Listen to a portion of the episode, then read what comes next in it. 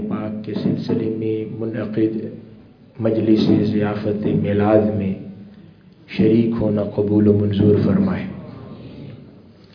اور اللہ رب العزت ہمیں توفیق عطا فرمائے کہ یہ سلسلہ محبتوں کا سلسلہ یوں ہی ہماری آخری سانس تادم مرگ تک جاری رہے تاکہ یہ محبتیں، ہماری یہ کاوشیں، کوششیں ناکام، ناکارہ کوششیں اللہ رب العزت کی بارگاہ میں اور تاجدار کائنات صلی اللہ علیہ وآلہ وسلم کی بارگاہ میں ہمارے لیے وسیلہ بن سکیں حاضرین گرامی قدر، آج کی یہ مجلس خصوصاً ان احباب پر مشتمل ہے کہ جن کا تعلق حلقہ درود سے ہے۔ یا اس خدمت سے ہے جو حضور شیخ الاسلام پروفیسر ڈاکٹر محمد طاہر القادری مدض اللہ علی کے صدقے سے تحریک منہاج القرآن کی نصیب میں آئی ہے۔ وہ آقا علیہ صلاحت والسلام کی بارگاہ اقدس میں ہر لمحہ درود و سلام کا بھیجنا ہے۔ اس لیے آج انشاءاللہ ہم ایک نقطے پر بات کریں گے۔ جو ہمیں اس عمل جو کہ ہم درود و سلام کی شکل میں ادا کرتے ہیں، اس کی حقیقت تک پہنچا سکیں اور اس کے اندر پائے جانے والے اصل فائدے تک ہم کو پہنچا سکے اور اس کا استفادہ ہماری زندگیوں میں ہو سکے۔ حاضرین گرامی، وہ تمام اعمال جو ہم اپنی زندگی میں کرتے ہیں۔ چاہے وہ عمل نماز کی شکل میں ہو، چاہے وہ عمل روزے کی شکل میں ہو، یا وہ عمل کوئی بھی ایسا عمل جو شریعت کے احکام کی بجاوری میں ہو، یا ایسا عمل جس کا تعلق ثواب سے ہو۔ اللہ رب العزت کی رضا سے ہو آق علیہ السلاۃ والسلام کی رضا سے ہو۔ ہر اس عمل کو اگر غور سے دیکھا جائے تو اس عمل کا ایک ظاہر ہوا کرتا ہے۔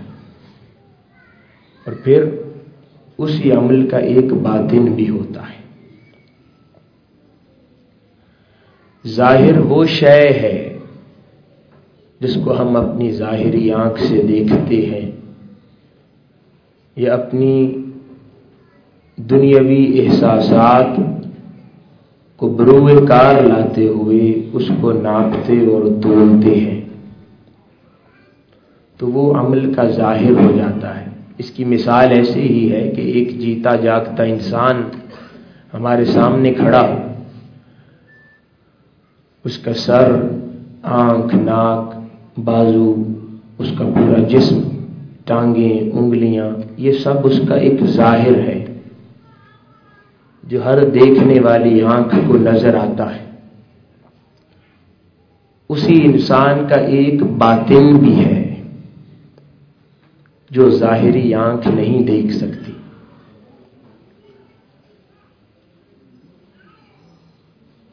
اب جو ظاہری آنکھ نہیں دیکھتی وہ اصل حقیقت ہے۔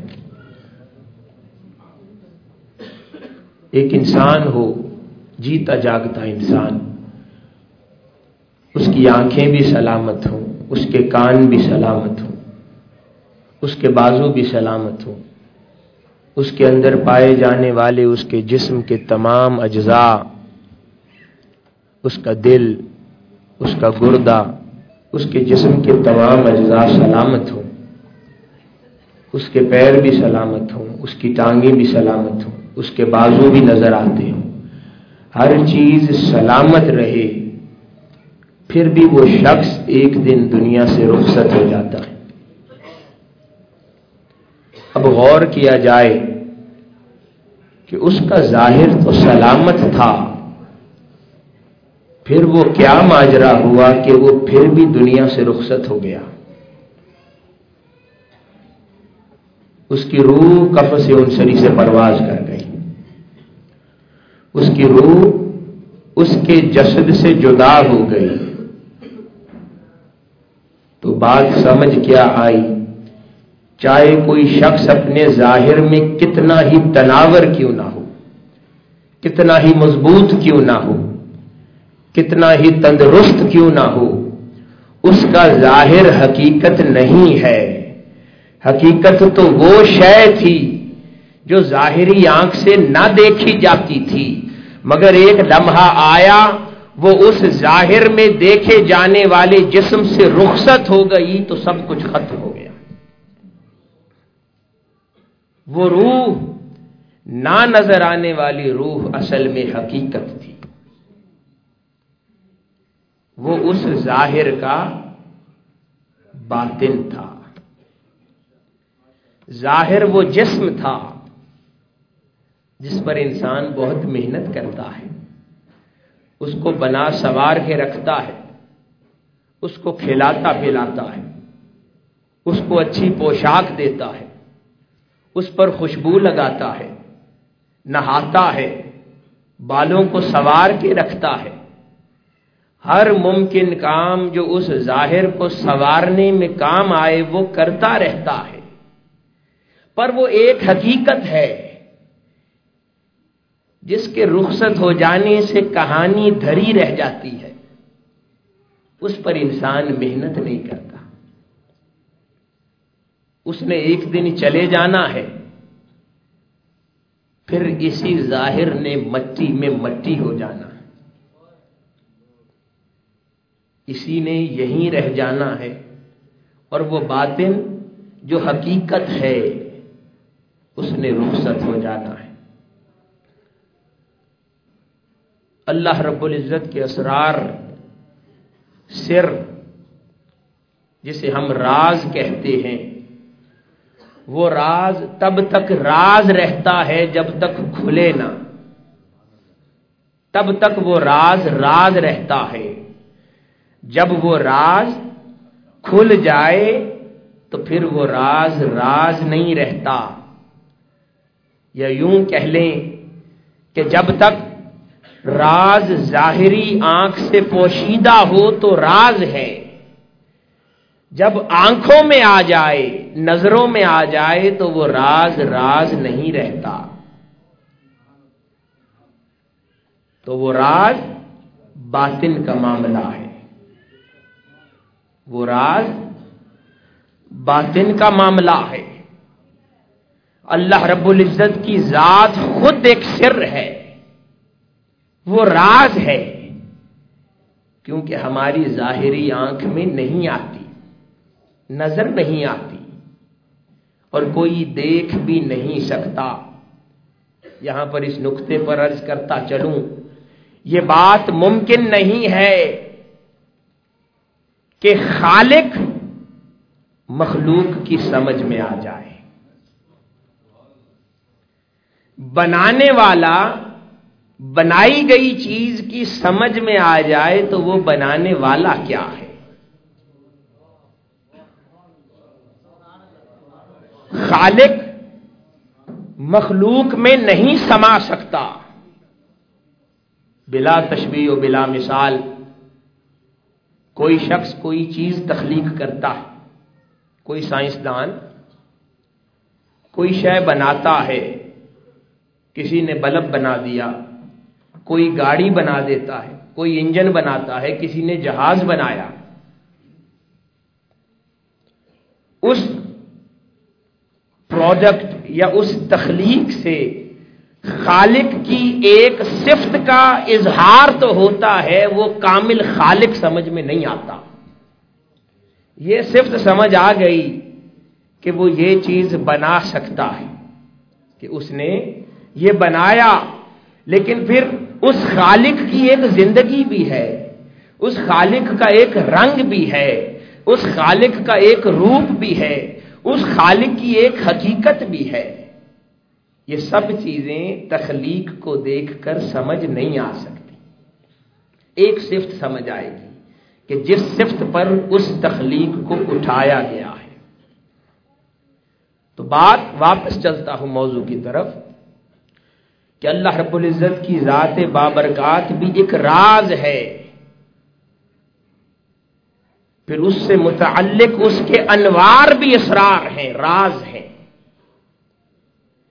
پھر ہر ہر شے جو باطن کی حیثیت رکھتی ہے، وہ بھی ایک راز ہے۔ کیونکہ نظر نہیں آتا۔ جو نظر آتا ہے، وہ ظاہر ہے۔ جو نہ نظر آئے وہ باطن ہے، مگر باطن ہی حقیقت ہے۔ جس پر ہم توجہ نہیں دیتے۔ آج کی سائنس بھی روح کی بات نہیں کرتی، وہ جسم کے اجزاء کی بات کرتی ہے، انسان کے پارٹس کی بات کرتی ہے۔ وہ اس حقیقت کی بات نہیں کرتی، اور پھر ایک انسان ہے۔ وہ بھی ظاہر میں گم ہو جاتا ہے، اس کے باطن کی طرف خیال نہیں رہتا، جبکہ باطن اصل حقیقت ہے۔ حاضرین گرامی، آئیے اب اعمال کی طرف چلتے ہیں۔ ہر عمل اس کا ایک ظاہر ہے۔ وہ ظاہر کیا ہے؟ وہ ظاہر اس عمل کا یہ ہے کہ شریعت کی اتباع میں اسے کامل انداز میں ادا کر دیا جائے، تو اس کو ادا کرنے والا اس کے ثواب کا حقدار ہو جاتا ہے۔ وہ اس عمل کا ظاہر ہے۔ مگر اس عمل کا ایک باطن بھی ہے۔ وہ باطن، وہ سر ہے۔ وہ راز ہے جو نظر نہیں آتا، مگر وہ عمل کے پیچھے اصل حقیقت ہے۔ جو اللہ رب العزت نے اس عمل کے جسد میں پوشیدہ رکھا ہے، وہ راز ہے۔ اب کوئی شے نظر آنے والی ہو، تو اس کا تعلق نظر آنے والی شے سے ہی ہوگا۔ کبھی بھی نظر آنے والی شے کو منسلک یا اس کو متعلق نہ نظر آنے والی شے سے نہیں کیا جا سکتا۔ اسی طرح نہ نظر آنے والی شے نظر آنے والی شے سے متعلق نہیں ہوتی۔ اسے لنک نہیں کیا جا سکتا۔ وہ دو ایک الگ حقیقتیں ہیں۔ ایک ظاہر ہے، ایک باطن ہے۔ اب ظاہر ظاہر عمل تو یہ ہوا کہ اسے شریعت کے کامل انداز سے ادا کر دیا گیا تو انسان ثواب کا حقدار ہو گیا۔ مگر اس عمل کے جسد میں جو ایک راز خدا نے چھپا رکھا ہے، وہ کیا ہے؟ وہ راز اصل اثر رکھتا ہے۔ ایک نماز ہے۔ قرآن تو کہتا ہے نماز ہمیں برائی سے روکتی ہے، مگر ہماری نماز ہمیں برائی سے نہیں روکتی۔ ہم پانچ پانچ وقت سجدہ ریزی کرتے ہیں، پھر بھی ہماری نماز ہمیں برائی سے نہیں روکتی۔ ہم گناہ بھی کرتے رہتے ہیں، پانچ وقت اللہ رب العزت کے حضور سجدہ ریزی بھی کرتے رہتے ہیں۔ تو اس کی بات یہ سمجھ آئی کہ ہم نے اس عمل کے ظاہر کو تو سوار لیا، اس عمل کے ظاہر کو تو پا لیا۔ خدا نے اس عمل میں جو راز، جو سر پوشیدہ رکھا تھا، اسے نہ پا سکے۔ اللہ رب العزت نے جب فرمایا کہ یہ برائی تم، برائی سے تمہیں روک دے گی، وہ تب ممکن تھا کہ ہم نماز اس کے راز کو پا کر ادا کرتے، تو وہ راز جب پا لیتے تو انسان خود بخود برائی سے رک جاتا۔ ہم نے وہ ظاہر تو ادا کر دیا، مگر اس کا راز نہ پا سکے۔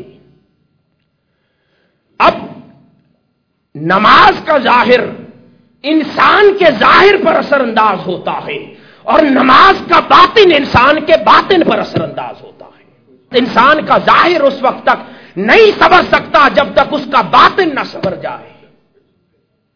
اور باطن تب سنورے گا جب اس باطن پر اثر انداز ہونے والے راز کو پالو گے۔ راز باطن پہ اثر انداز ہوتا ہے۔ عمل کا ظاہر انسان کے ظاہر پہ اثر انداز ہوتا ہے۔ کوئی شخص باشرہ ہو جاتا ہے۔ داڑھی رکھ لیتا ہے صاف ستھرا لباس پہنتا ہے، پانچ وقت کا نمازی ہو جاتا ہے، روزے دار ہو جاتا ہے، ارکان اسلام پر عمل پیرا ہو جاتا ہے۔ اس نے اپنا ظاہر سوار لیا، مگر ان تمام اعمال نے اس کے باطن پر اثر نہ کیا، کیونکہ وہ ہر ہر عمل کے راز اس سر سے نا واقف رہا۔ کیونکہ عمل کے ظاہر نے اس کے ظاہر پہ اثر کرنا تھا۔ اور اس عمل کی باطن نے اس کے باطن پہ اثر کرنا تھا۔ جب اللہ رب العزت رشاد فرماتے ہیں کہ خدا نہ تمہاری صورتیں دیکھتا ہے، نہ تمہارا عمل دیکھتا ہے، خدا تو دل کا حال دیکھتا ہے، خدا تمہاری نیتیں دیکھتا ہے۔ اب دل کا حال بھی باطن ہے۔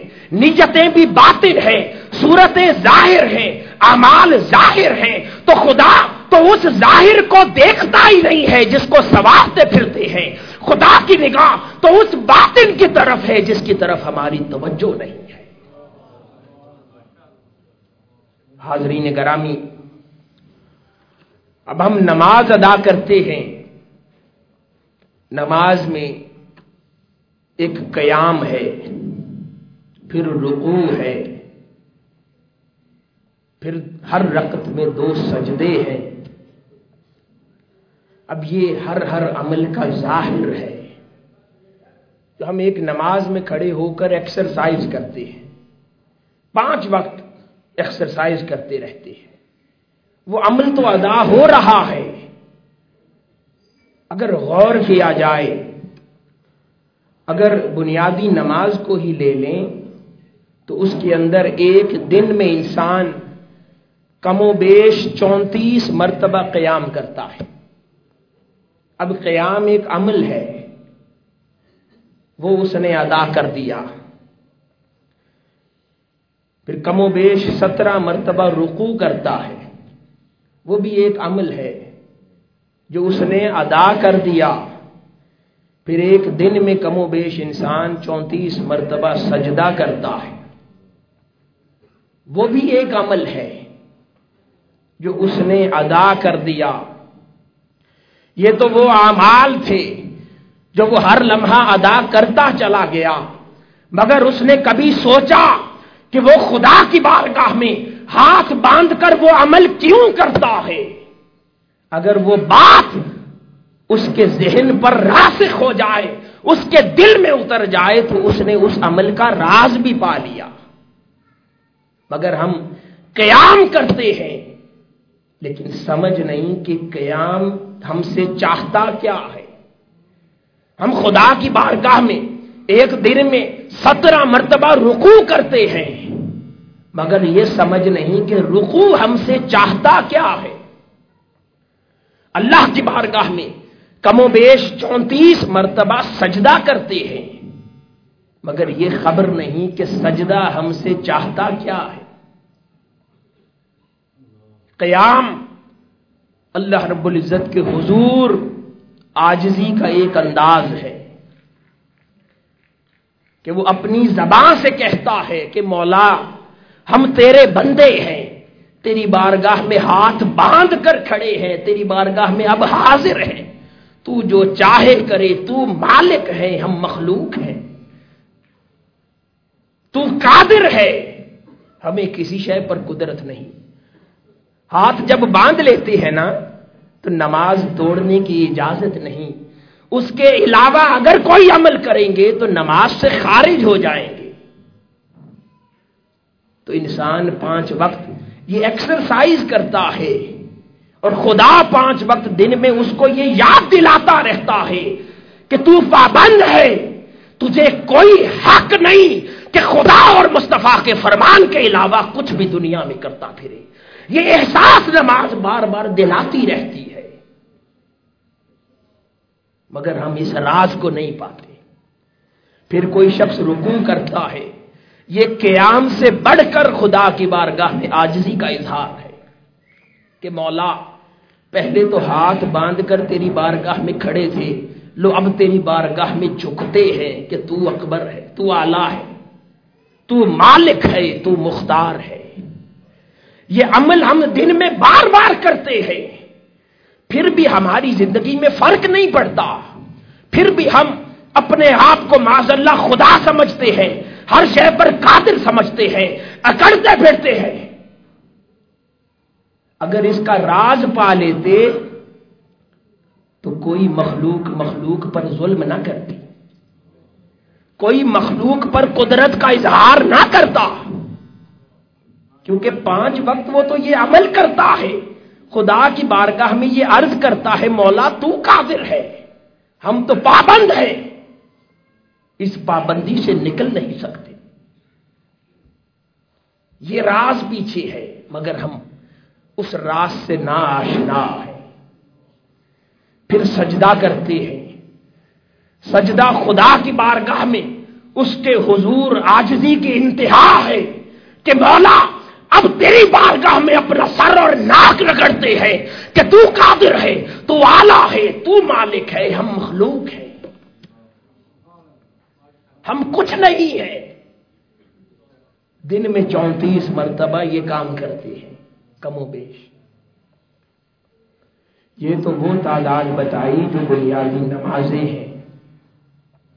فرائض اس سے بڑھ جائیں اور اگر سنتوں اور نوافل کو شامل کر لیں تو تعداد سوچ لیں کہ کتنی بار خدا کی بارگاہ میں سجدہ کرتے ہیں، کتنی بار قیام کرتے ہیں، کتنی بار رکوع کرتے ہیں اور ہر ہر عمل سے خدا کی بارگاہ میں یہ عرض کرتے ہیں، مولا، ہم کچھ نہیں، تو ہی سب کچھ ہے۔ نماز سے باہر نکل کر پھر ویسے ہو جاتے ہیں۔ کیوں؟ کہ ہم نے عمل ادا کر دیا۔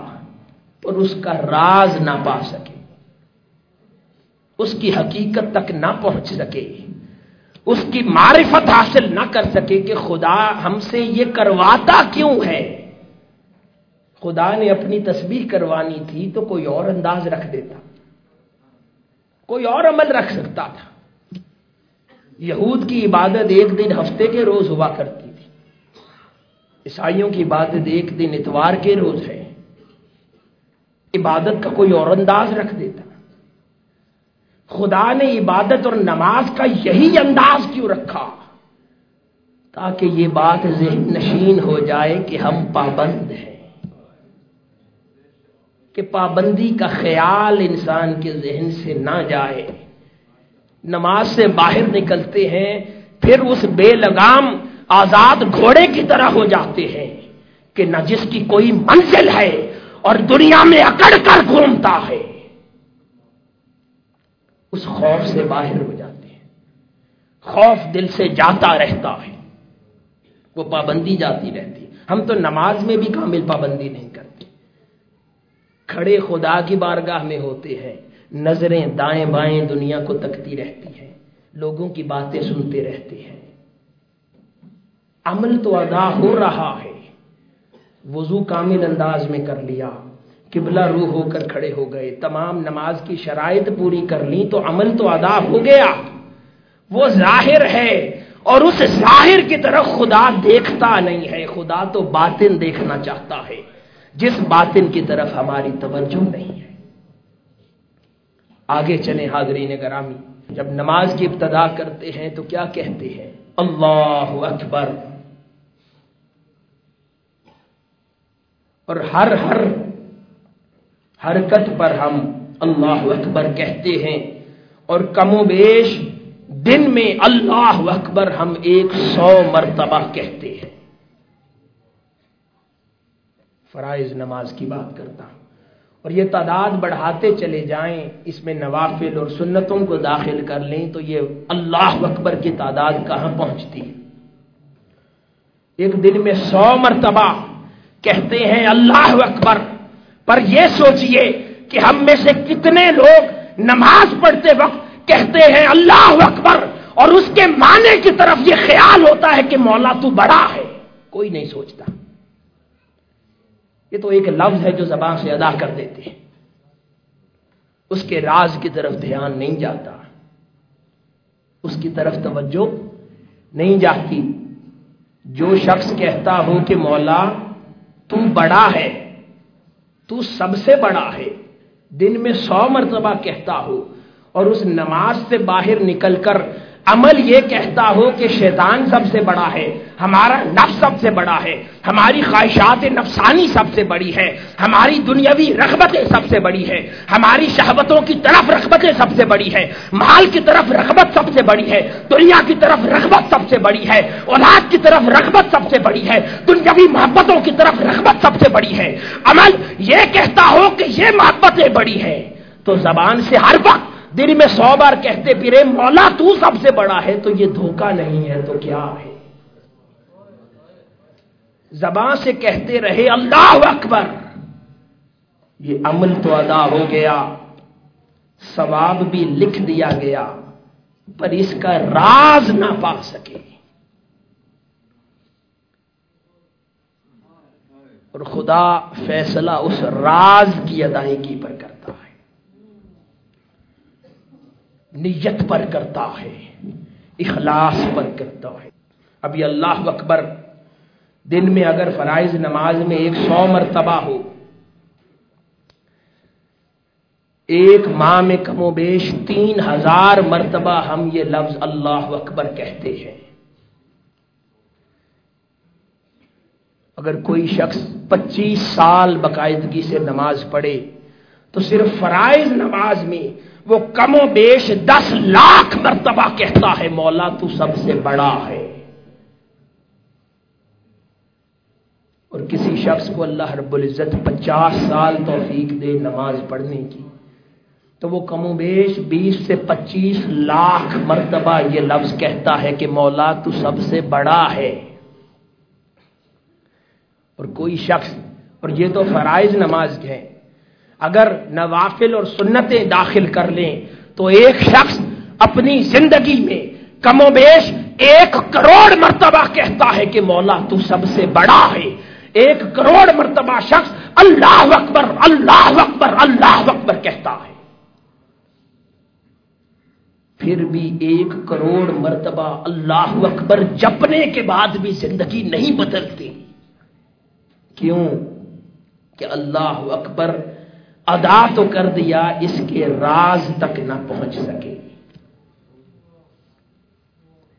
راز پا لیتے تو حقیقی معنوں میں اللہ اکبر پر یقین ہو جاتا اور دنیا میں بندے بندے بن کر رہتے۔ مخلوق خالق بننے کی کوشش نہ کرتی۔ عبد عبد رہتا۔ اگر اس کے ذہن میں یہ بات یقین کی حد تک شرائط کر جائے کہ خدا ہی بڑا ہے، ہم کچھ نہیں ہیں۔ صرف اللہ بڑا ہے، ہم کچھ نہیں ہیں۔ پھر کیسے دنیا میں جھگڑتا پھرے گا؟ پھر کیسے عہدوں کے پیچھے لڑتا پھرے گا؟ پھر کیسے مال اسباب کے پیچھے مرتا پھرے گا؟ پھر کیسے دنیاوی بڑائی کے پیچھے مرتا پھرے گا؟ اگر اس کو یقین ہو کہ بڑا تو اللہ ہے۔ ہم اس لیے لڑتے مرتے ہیں کہ ہمیں یقین نہیں ہے۔ اللہ اکبر کے راز کو نہیں پایا۔ ظاہر کرتے رہتے ہیں، کرتے رہتے ہیں اور موت آ جاتی ہے۔ اور وہ زندگی جو ظاہر میں گزرتی ہے، اس پر تو خدا دیکھتا ہی نہیں۔ جس پر دیکھنا ہے، وہ خالی کٹورا لے کر خدا کی بارگاہ میں پہنچ جاتے ہیں۔ کہ نہ جس میں حال ہے، نہ باطن ہے، نہ کال ہے۔ وہ خالی لے کر پہنچ جاتے ہیں۔ اور اس معاملے کی بات تو یہ ہے کہ آخرت کی زندگی اس کی سورتی ہے۔ جو دنیا میں کمالے اور آخرت میں خرچ کرے۔ اور وہی شخص لگژری لائف آخرت میں گزار سکتا ہے جس کی سیونگز ہوں گی۔ اور اگر ہم لوگ ظاہر ظاہر کرتے رہیں اور خالی باطن لے کر خدا کی بارگاہ میں حاضر ہو گئے تو آخرت کا تو ایک دن بھی اس خالی کٹورے سے کٹنے والا نہیں ہے۔ اس طرف ہماری توجہ نہیں ہے۔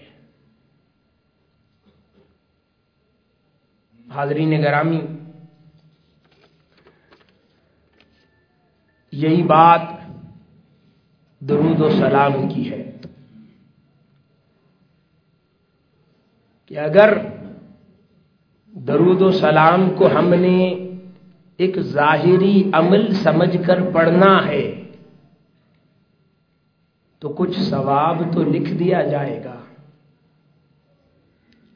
مگر اس کا راز نہ پا سکیں گے۔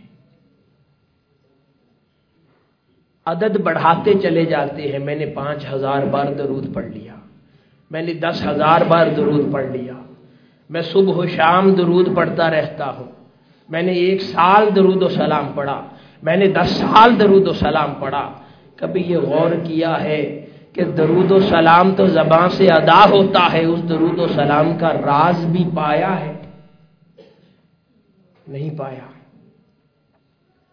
درود و سلام کا راز پا لیتے تو زندگی بدل جاتی۔ درود و سلام میں تو سلامتی ہے، درود و سلام میں تو امن ہے۔ درود و سلام میں تو محبت ہے، درود و سلام میں آداب ہے، درود و سلام میں توجہ ہے، درود و سلام میں معرفت ہے۔ مگر یہ تب نصیب ہوتی ہے اگر راز پالے اور ہماری توجہ اس کے راز کی طرف نہیں ہے۔ جب راز پالیں تو پھر کوئی کہیں بیٹھ کر تاجدار کائنات صلی اللہ علیہ وآلہ وسلم پر سلام بھیجے۔ تاجدار کائنات صلی اللہ علیہ وآلہ وسلم جواب مرحمت فرماتے ہیں۔ کیوں؟ کہ یہ صاحب راز ہے۔ اس کی فقط زبان نہیں ہلتی رہتی ہاتھ میں تسبیح کی طرح۔ یہ راز پر عمل کرتا ہے، یہ راز پاتا ہے، ہر ہر عمل کا راز پاتا ہے۔ نماز پڑھتا ہے تو ظاہر کی خوراک ثواب ہے، اس کے باطن کی نماز وہ اس کے باطن کی خوراک وہ راز ہے۔ انسان کی عبادت گزار زندگی ہو تو اس کے ظاہر کی خوراک ثواب ہے اور اس کے باطن کی خوراک وہ راز ہے۔ انسان اپنی عبادت گزاری کے ظاہر کو خوراک دیتا رہتا ہے۔ مگر اس راز کی محرومی سے اپنے باطن کو اس کی خوراک سے محروم رکھتا ہے۔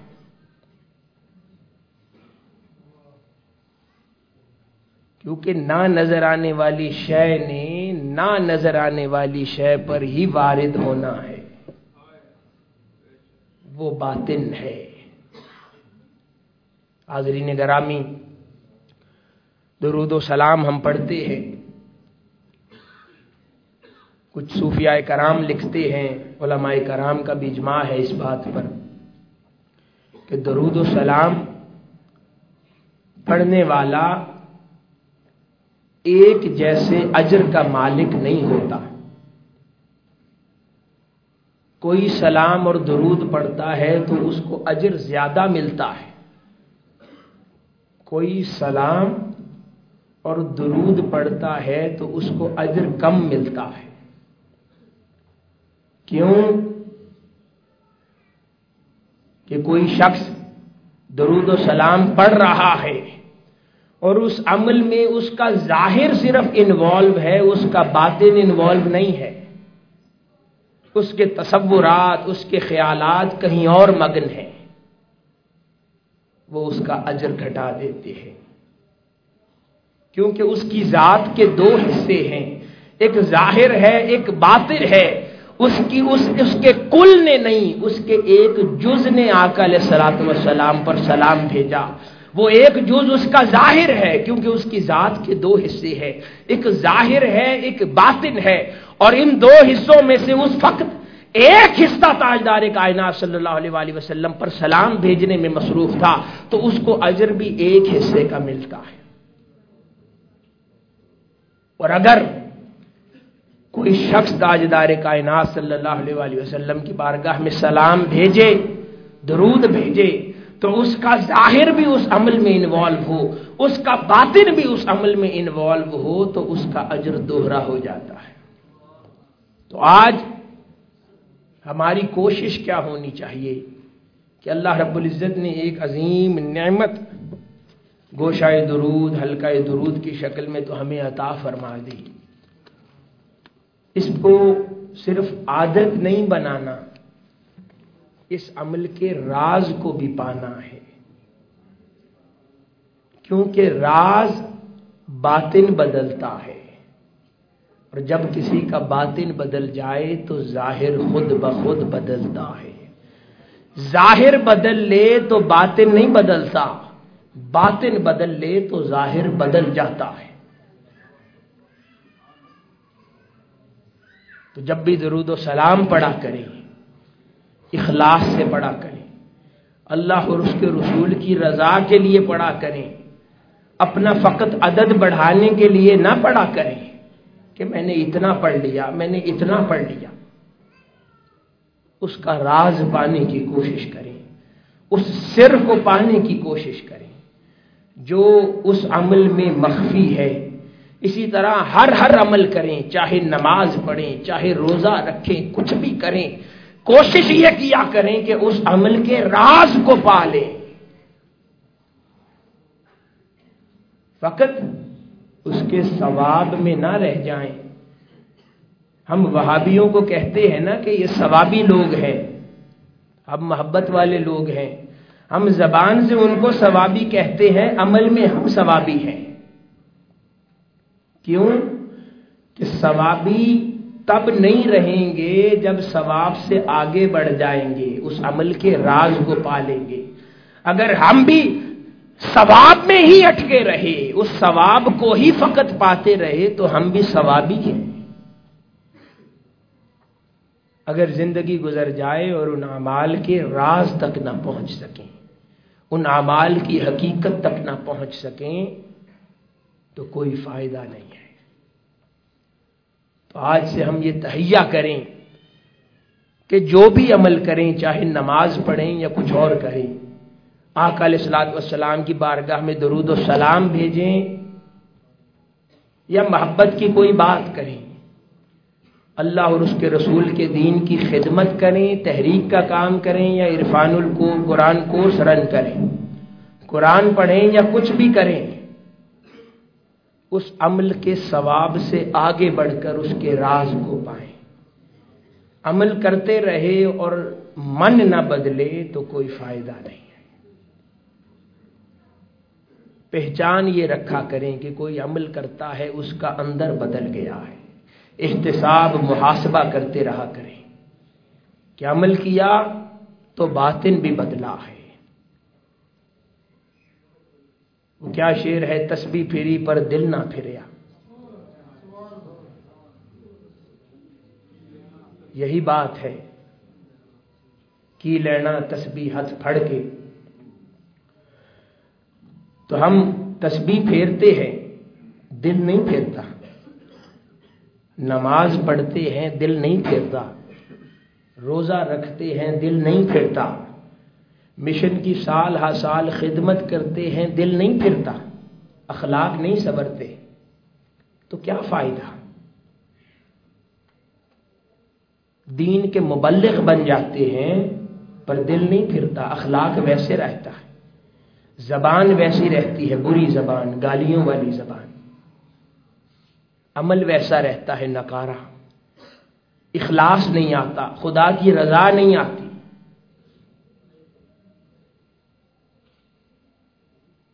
یہ وہ توجہ طلب چیزیں ہیں کہ جن کی طرف ذہن رہنا چاہیے، جن کے بارے میں سوچتے رہنا چاہیے، یہ اصل زندگی کا مقصد ہے۔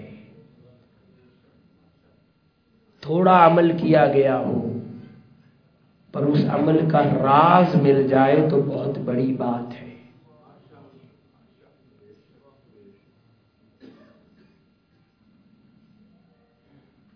کئی صوفیاء کرام کے تذکرے میں ملتا ہے نا، اسم العظم اسم العظم مل گیا اس کو۔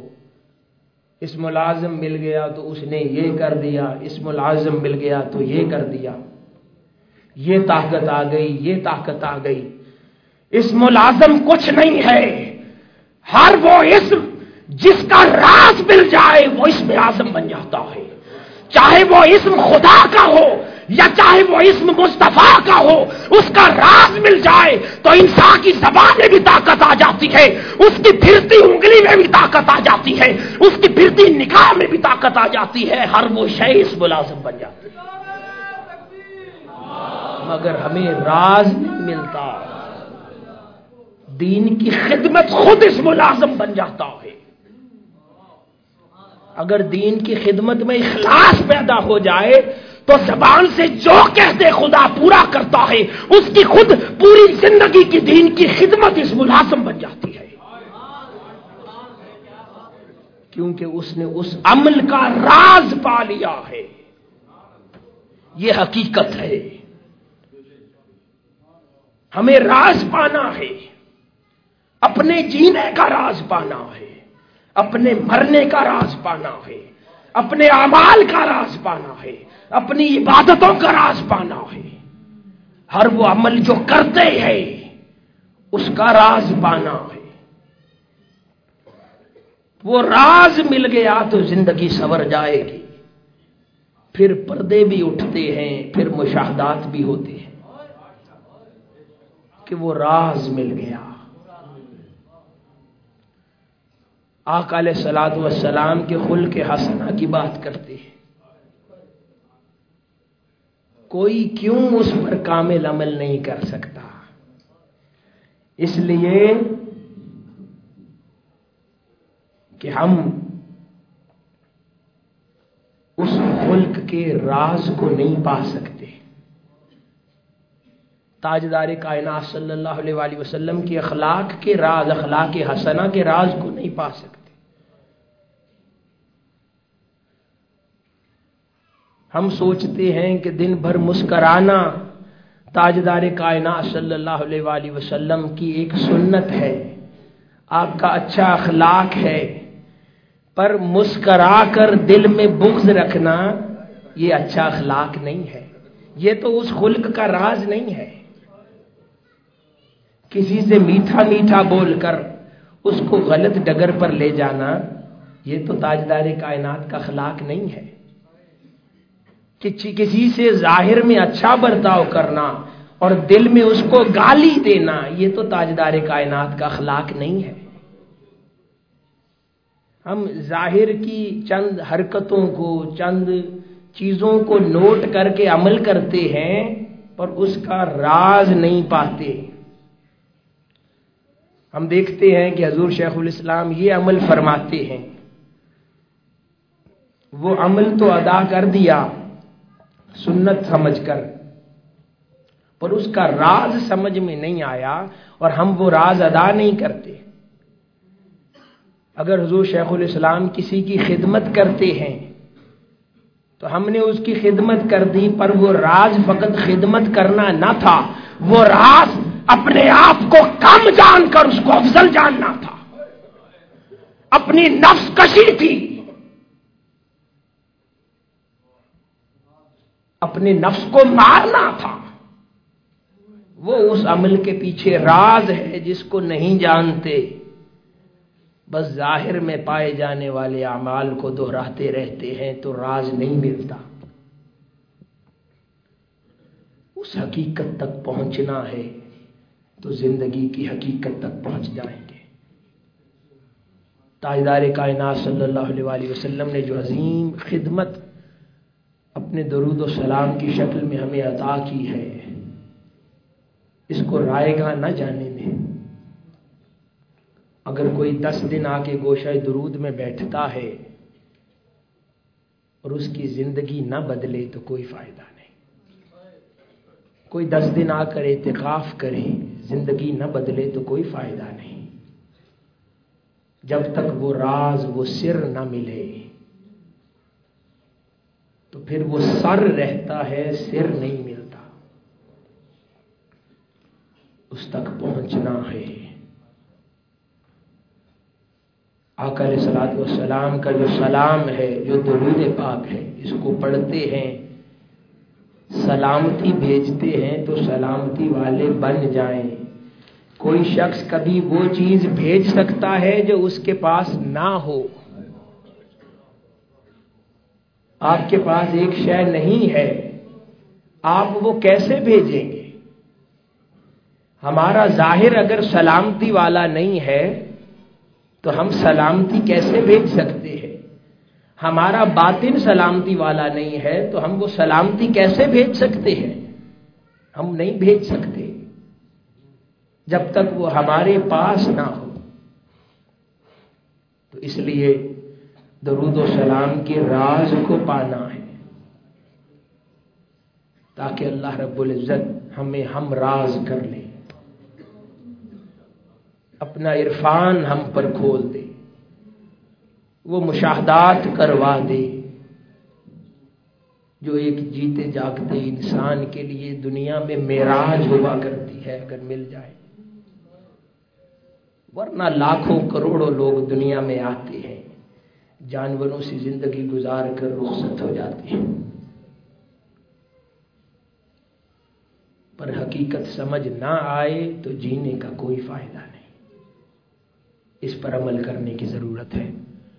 اللہ پاک ہمیں توفیق عطا فرمائے کہ جو باتیں ہم نے کی ہیں، ان پر عمل پیرا ہو سکیں، اپنی زندگیاں بدل سکیں، اپنے ہر ہر عمل کے راز کو پا سکیں، جس کے ذریعے ہمارا باطن سنور سکے۔ باطن سنور گیا تو ظاہر خود بخود سنور جائے گا۔ اللہ پاک ہمارا حامی و ناصر ہو ہم سب کو توفیق عطا فرمائے کہ حضور شیخ الاسلام کے جو افکار ہیں، جو تعلیمات ہیں اور جو جو کام تحریک منہاج القرآن کے ہیں، ان کو ہم فروغ دیتے رہیں، دنیا کے کونے کونے تک پھیلاتے رہیں تاکہ اللہ رب العزت اس خدمت کو ہمارے لیے وسیلہ بنا دے۔ وسلام وما علینا مولا صل وسلم.